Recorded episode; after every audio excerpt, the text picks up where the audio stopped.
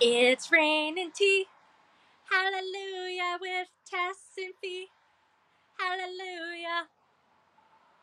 Da, da. Well, it's perfect for today. Was that it? Yeah, I was really expecting a lot more from that one. I know, I just... Did you forget it? No, I just didn't know many more lyrics to that song other than, it's raining man, hallelujah. That's all I know too. Yeah. So I can't really say much. And it's the perfect song for today because if you look outside, it is raining. Because you didn't do your Sundance. No, I didn't. I did not do a Sundance today. I was too preoccupied dealing with my sick child because, of course, we are 1 week into school and I have one sick child. 1 week in and that's all it takes. Yep. That's pretty much, yeah. I gave myself 2 weeks. I figured in the first 2 weeks I knew I was going to have a sick child. But yeah, and this cold, I was telling Tessa before the podcast started that literally it was an instant cold. We went out last night. We saw friends. He was perfectly fine. He was having fun. He was playing. We get in the car. We drive home. By the time we get home, he is so congested. He is so snotty. And he has the worst cough. So, yep, instant cold. Well, we both had really good mornings. Oh. I feel like it's like a Monday. It feels like it should be a Monday, but it's not. No. So this morning I woke up, as usual, get ready for work. And I go and find the frickin' keys, and I can't find the frickin' keys because they should be in the little dish with all the other keys. So I'm like, okay, where are they? I go look in the kitchen. They're not there. I look in the dish again. They're not there. I look in my bag. I'm like, hey, this is getting frustrating. I have to go to work. I go back upstairs thinking maybe I left them in the bathroom or the bedroom. I don't know. I looked everywhere. My mom's asleep. It's like 6 in the morning, so I'm trying not to make a lot of noise. Looked through my bag, looked everywhere. And I was like, you know what? I don't have any more time left. I had to go outside and call a cab to go to work this morning because I couldn't find the fucking keys. So I literally took a cab to work. I called my husband. Didn't pick up. He was at work. He calls me like an hour later. He's like, did you find the keys? And I was like, no, I didn't find the keys. I had to take a cab to work. I was very annoyed. Anywho, he had a great morning. He got to see 6 killer whales. Or no, 5 killer whales and a family of 6 otters on the Victoria Golf Course in the water. As the sun was rising, like, well, your lunch is paid for. While he's eating fish and chips for lunch for free, as I'm cabbing it to work. Now, more importantly, did you find your keys? Yeah. Do you know where they were? Uh-oh. They were in my husband's pocket. Oh, no. Mm-hmm. So good thing I didn't spend any more or waste any more time looking for them because I would have been late for work. And I like to be early for work. I don't like to be late. I was just on time today, and that gave me so much anxiety. So that's how my day went. Well, your husband's out there gazing at the whales and the otters, enjoying his beautiful sunrise. With his amazing free lunch. I wish that all offices offered lunch. Wouldn't that be amazing? Or like just at a cafeteria. Just the fact that he doesn't have to worry about packing lunch. He doesn't have to think about what to make for lunch. He literally just shows up to work. And gets lunch at 11. It's all served for him. And it's not just like lunch. Like this is like gourmet lunch. So I know. Last week, what was it that he was saying that he was having like the breakfast sandwiches? Oh, the crispy chicken burger. He likes those. It was the beef and bean burrito. Yeah, because I'm not sure if Tessa shared before, but her husband is a finicky eater. Mm-hmm. Maybe a picky eater. Yeah. So very limited. I feel like, though, having free lunch will expand his horizons. And one of the most annoying things I think that's going to happen, if it hasn't happened already, is he's going to try something that Tessa's been, like, telling him to try for, like, years. And he's going to try it at work because he's going to be free. And then he's going to come home and be like, hey, babe, have you ever had butter chicken? Ew, it's no. So, okay, well, not butter chicken. No, I hate butter chicken. No, that won't happen in this house. But he's going to come home and be like, have you tried this? And Tessa's going to be like, yes, I've been trying to get you to try it for the last 10 years of my life. Yeah. And he's going to be like, oh, it's so good. Mm-hmm. And you're going to want to murder him. Well, I'm sitting there eating Mr. Noodles because I couldn't be bothered to make or think of anything for lunch. Even I work from home. And even the struggles I have, if there is not leftovers in my fridge, Today, I just swear I stared at my fridge for like 10 minutes. And you know when you open your fridge and you look and you're like, no. Then you close it. Then you open again and you think that there's going to be like... You expect there to be something there. There's not. No, I hate that. I ended up making myself a quick, I know it's not your favorite, Thai curry. Ugh, no. I know. That sounds spicy. It was, yes. Yeah, no. No, thank you. I think I even added more spice to it. Thank you. To the point where I was like crying. But it's the weather. How do you enjoy your food like that? Oh, I love it. I love it. When you're like sweating and crying, how are you actually enjoying that meal? See, I like my food when it's spicy, but I can still taste other flavors. But when you're sweating and crying, how is that an enjoyable meal? Oh, it's so good. It takes it. I feel like, no sense. Yeah, I love it. I love the spice. It's like hot wings. I can understand liking spice, but then there's like crying and sweating and snotting and be like, this is so good. It's like, no, it can't be that good. Mm-hmm. How are you enjoying that when you're like dying on the inside? Because generally if it's that spicy, you can't taste anything else. Yeah, no, but it has to have other flavors. If it's just that hot. When your nose is snotting like that, you can't be tasting much else. No. It's the saltiness from your snot. And you're like, that's my favorite part. Ew. You're gross. I'm sorry. I can't handle it. Want a little extra salt with your food? Okay. Just make it spicy. Oh my God. I just don't see how that's enjoyable. I see people eating spicy food and they're sweating and they're red and they're just like snotting and they're just like, they look so uncomfortable. I'm like, how is that enjoyable? Oh, I don't get it. Yeah, I like spicy food as long as you can taste other flavors. Yeah, we'll just agree to disagree. That's fine. One of the biggest mistakes I made when I went to Arizona one year, I went for Mexican food with my uncle. Oh boy! And I got a beautiful Mexican dish, but I also got a spicy margarita. Now, the issue was that my food was spicy. But my drink was also super spicy. Well, that's dumb. Yeah, that's really dumb. So as I'm trying to eat my food, I'm like, oh my God, this is so spicy. And then I'm trying to drink my drink and it's so spicy. And I'm literally, that was probably an instance where I did not enjoy it. I was going to say, how is that enjoyable? But like my drink was delicious and my food was delicious. But together it was too much. Like I needed like. Volcano. Yeah, it was. I think I left there and I'm sure like my shirt was probably wet from sweating because. There was no relief. Even the water I was drinking, I was like, I swear they put jalapenos in my water. That sounds so fun. So fun. So good. No. That was awful. Whatever. People are so weird. Also, my day was not fun at the beginning, kind of like Tessa's, because my youngest, who will be 2 in December, she's just started daycare at the beginning of September, and the adjustment period has been extremely hard on both her and I.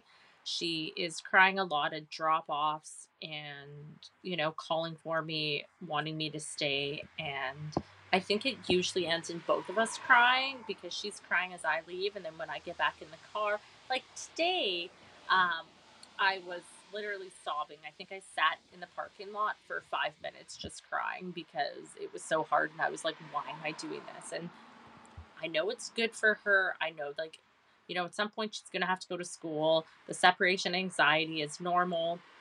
And she's just used to being with me all the time. You know what might help? It's hard. You know what might help?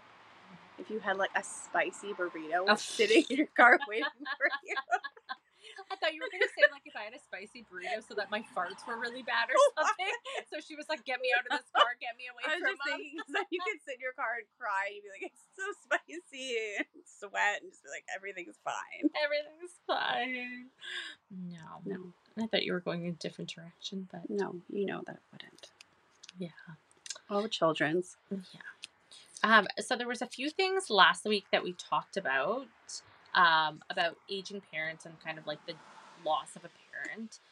There was one point that we really wanted to kind of reiterate and talk about, and it's just the grief process. One of the biggest things is that sometimes we all forget to listen. And when people are dealing with grief, it is such an important part of it, is that if someone's going through it and you're their friend, you need to listen to what they're saying, what they're needing, because so often we don't listen to others and we want them to react and deal with grief the way we want. and we want them to cope the way we want, and we want them to do the things that we think they should do, but we're not actually listening to them. We're projecting onto them our personal opinions. And as a friend during these really crucial and hard times, it's so important, even if it's not to do with loss, just in life, is that we're just listening to our friends and what it is they need, not what you think they need, what they're telling you they need right now. I also think it's hard too, because like for awkward people like me, I don't deal with situations like that very well, whether I'm on one end or the other. So if someone has just lost family member, friend, pet, anything, I know how I would handle it, and I get so awkward because I'm like, for me, I'm like, I don't like to talk about it because the minute I open my mouth, I just want to cry. And it's like, sometimes if it's like a coworker or something at work, I don't want to do that at work. So I just like shut down and I just don't say anything. But then I'm like, sometimes if it's opposite where like someone comes to work and they've had like a really traumatic experience, I'm like, I get so awkward because I'm like, do I hug you? Do I ask you?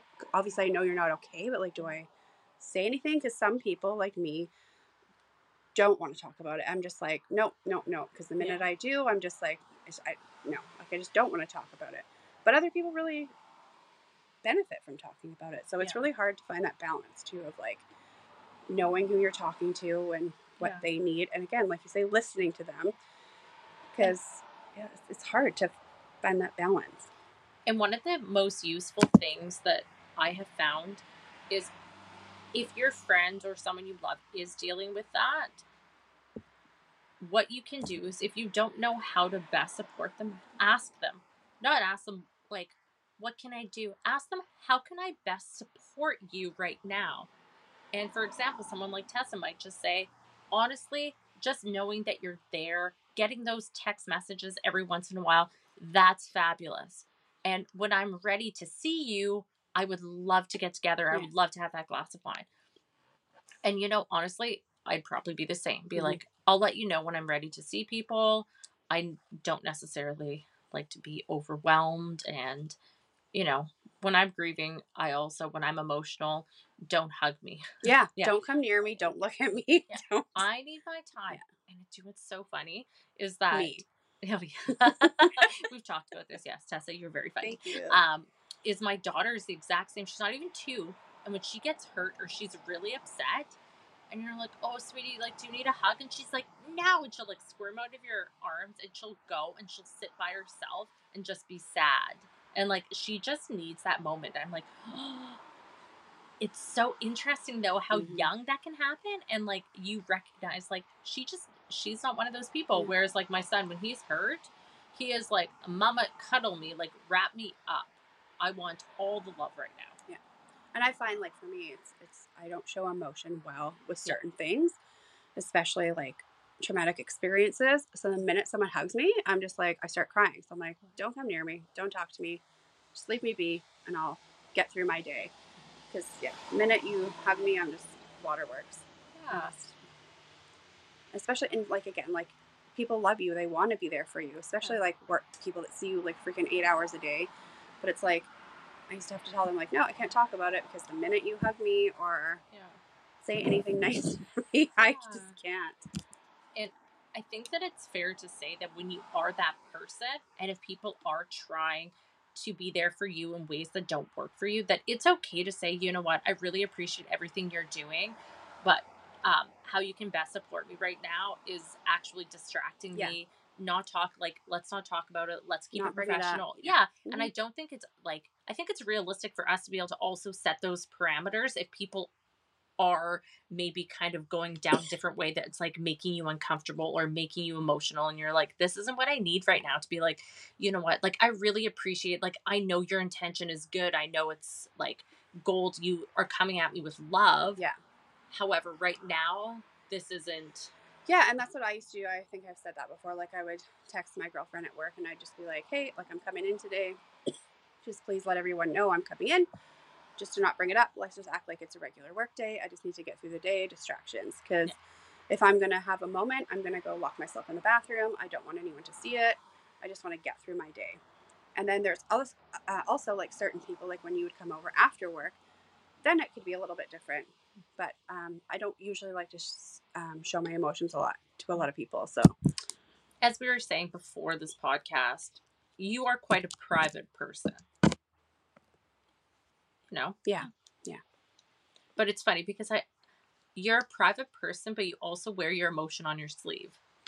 And I think it depends on who it is. Because sometimes I'm just like, I put a wall up. I'm like, hey, is this conversation over? I'm staring at them, nodding, not even know what is going on. I'm just like, I want this to end. Okay, bye. And then they leave and I can go and lock myself in the bathroom and cry or get angry. But it depends on the situation and the person.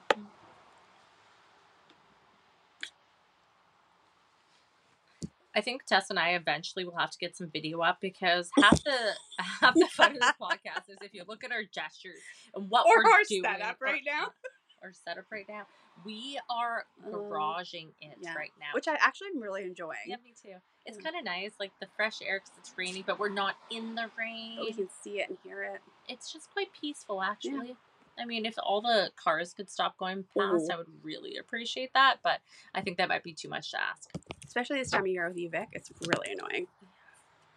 And there's a lot of bad drivers out there. Oh, I don't understand. I mean, I think in Victoria as a whole, there's just, you know, so many. And I really have to watch, as I said before, my curse words. I'm already saying the F word too much. And then I hear my son and he gets mad at something and he goes, oh, fuck. And I'm like, oh no, because he's 3 and he's going to preschool. And the last thing I want is him to get frustrated with something he's doing and to say that and be like, oh, you're that parent.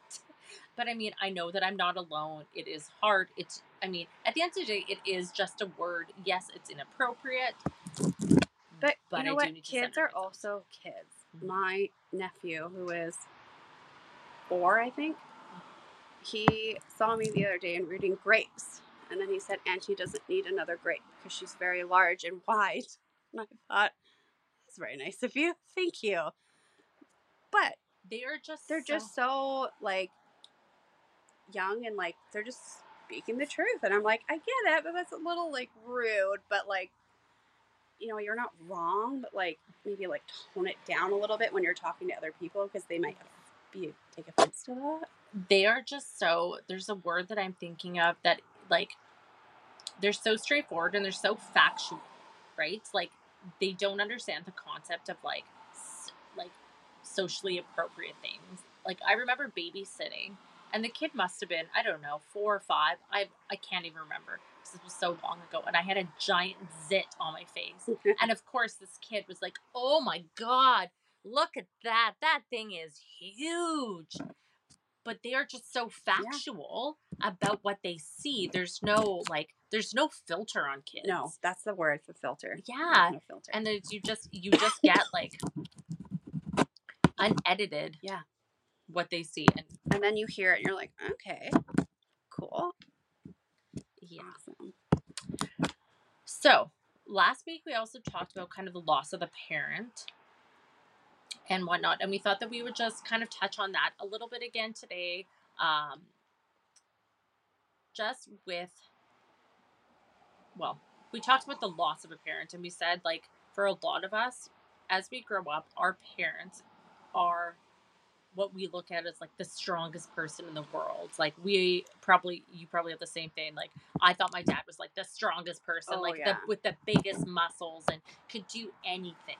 So we just wanted to touch on what it was like actually. And you know, my dad is still living, but even just watching him age and watching him deteriorate, you know, my dad is a brittle diabetic. So he has had these severe episodes where he blacks out and doesn't remember anything. It's like he's really drunk. He's been hospitalized numerous times. He's had some really awful encounters that he's so lucky that he's alive from, that are just terrifying. And, you know, even watching his condition deteriorate at times and him getting sicker and just, you know, he's not as strong as he used to be. And it's hard. There's nothing that prepares you for it. Yeah. So, what was your experience? Like, obviously you and your dad were the most hilarious people in the world. Thank you. Yes, we were. And probably in your mind he was the strongest person. Yeah. And so when he started to get sick. You know what? Even though my dad was very sick in the hospital, he was still very strong. Like, honestly, he had a lot of swelling when he was in the hospital because he did a lot of sitting and he was not well. And my uncle is a physiotherapist at the Vic General Hospital and where my dad was at the time. And he would say, like, hey, Spence, like, time to get up, time to go for a walk. And my dad would be like, no, I can't do it. I can't do it. I just can't. And he'd be like, no, we're getting up. And that's also the first time I've seen my uncle be very strong, too, because, like, the two of them, he would just, like, pick my dad up, put him on his walker, and then my dad would be in his walker or wheelchair with the brakes on, like in his wheelchair with the brakes on, guiding himself up the hallway, and they'd have to keep an eye on him because he's tried to escape so many times because you'd always say, oh, the number 14 is just out there, and if I take that number 14 bus, I can get home. So he was very strong. But and obviously very aware of the fact that the number 14 bus. Oh, because he would see it from his window. Actually take him home. Yeah. Oh, and he would watch it every day. So the nurse that was always on duty would put the brakes on purposely on his wheelchair, knowing that he couldn't get away. But then my dad would start getting away, so he'd have to keep a very close eye on him. So he's still very strong. But, of course, as the end kind of came, he became very weak. And but he was also still really funny. My dad... would order dinners from the hospital and he would get upset when they brought him not his meal. So he started keeping the receipts. I don't even know if that's what you call it. A receipt? In his pocket. So I'd go there every day and my dad would have a stack of fucking receipts in his pocket and I'd be like, what is that? And he'd be like, they're trying to trick me into eating something I don't want to eat. So he'd keep them all. But that was also very his job. He'd always have so many notebooks and like pieces of paper. Yeah. So I think he kind of related to that. And then he got into Jell-O, and he didn't want to eat it at the time, but he didn't want them to take it away, so he started hoarding Jell-O at the hospital. And I bought him a game that came in a tin. It was like, not checkers. What's the other one? Not X's and O's. Snakes and ladders? No. Chess? No. Connect. Oh yeah. Okay. Yeah. Whatever that one was. I went there one day to play it with him, and I opened it. It was full of Jell-O. It was full of fucking orange Jell-O. There was Jell-O fucking everywhere. And then I went to get his phone because I'd read him texts every day. And I'd be like, Dad, why is there Jell-O all over your phone? He started hoarding things in the hospital. Oh. Mm-hmm. It was always a treat. And then he'd start watching TV. And my dad's very into sports and, like, thrillers, like Red and, like, all these, like, war movies and stuff like that. And he kept putting on, I don't even know what's called, Gypsy Weddings or something. Oh. And I'd be like, try to change the channel. And my dad would rip the remote out of my hand and be like, no, we're watching my big Gypsy Wedding or something. Excuse me? No, I'm not sitting here watching that with you. Get out. So it sounds like he changed a little bit in his. But I also think he was going a little bit loopy, but. Because there is also like, there's a lot of hard times as your parents age and as they start to forget things and they start to just deteriorate. But as Tessa was telling me last week, there's also really funny things. Which one? Well, I think you were mentioning too about like your dad thinking there was parties happening. Oh, all the time. He thought the nurses were partying every night. He wanted to invite them all over for dinner when he got out of the hospital. Okay. Who was that one? Yeah. Oh, there's so many like not inappropriate things, but like I remember like, you know, things that you never would expect to see your parents. Like my dad would have to wear a diaper because a lot of times he'd get angry in the night and he would be restrained, so they had to put him a diaper. And of course I'd go there and try and take care of him so the nurses didn't have to. And you scared me. I thought there was a spider. And yeah, so I would be like in the bathroom with him trying to help him. And you know, I saw a lot of things that you never thought you would see when, with your parents. Yeah. Yeah. Probably in some compromising positions that you were like, this is not what I imagined. No. But you probably don't even, like, you don't even think of it as, like, a inappropriate setting or anything. It didn't bother me at all. No, I was glad to be there and help out. And whether, you know, you had balls land on your head. Which, and it did happen. Mm-hmm. Yeah, trying to change my dad's diaper and his balls are on my head. And I'm like, I never thought I'd ever be in this position. Literally. Ever. I'm like, can we just go for a walk and then, or go for a walk? We'll take your new wheelchair. We'll go. No, I just want to stay in my hotel room. Okay. Oh, right. Your dad thought it was like his hotel room. Because it's so bougie in there. Like, seriously. They're making him comfortable. Yeah. So, I mean, it's good that he had, like, such a good outlook on everything. And yeah. And then there was, like, my dad was in physiotherapy and stuff like that. And the lady would come up and get him up. And then he would pretend, like, his knees would buckle.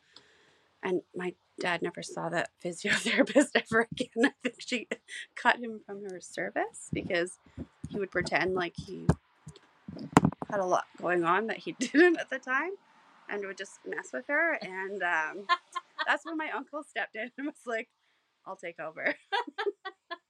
Because he'd be like, oh, my knees. And she's like, oh, my God. And he's like, I'm just fucking with you. And it was like, Dad, you can't do that to them here. This is their job. They're helping you. They don't know you. They don't know how hilarious exactly. You whereas I'm are. Like in the background laughing. This is amazing. In this situation. So there was just stuff that we wanted to share because we knew that it got pretty serious last week, and obviously the loss of a parent is not easy. It's not easy to watch our parents deteriorate and age. There's really nothing that prepares you. You know, even the conversations that I've been having with my mom. My Baba, I'm so lucky and I'm so grateful. My Baba's 93 and, you know, for my mom still, it's still hard to watch her mom get older and stuff because really we grow up and we want our parents to live and we think that they're going to live forever. So even as they're nearing 100, it's still those like, I still want you around. Like, and it never gets easy. No. Ever. No. This coming weekend, we are going to be, as I think I mentioned, we lost my father-in-law a couple weeks ago, and this weekend we are going to be celebrating his life. And I know that my husband is not ready. I think that for him, he's been so distracted with work and his job and stuff that it's kept him busy, but he hasn't had that. It's not real yet. And I think having this weekend, as Tessa probably can share, like when you have to have those celebrations, everything becomes real and it is real. So, you know, anyone going through this, know that you're not alone. Know that there is support. You have loved ones around you. It is not easy. And we are just sending so much love. There's nothing that can prepare you for any of it. Any final thoughts? No, I just got a message from a friend that there's an emergency, so I should probably call her back. But thank you guys for joining us. Yeah. If you have any funny stories or any ways that you've coped with your aging parents, or how have you prepared mentally for the inevitable as they age, feel free to reach out. Yeah. Let us know what have been. Tell us your stories. Yeah. We're good, bad, funny. Yeah. Anything. So happy Tuesday.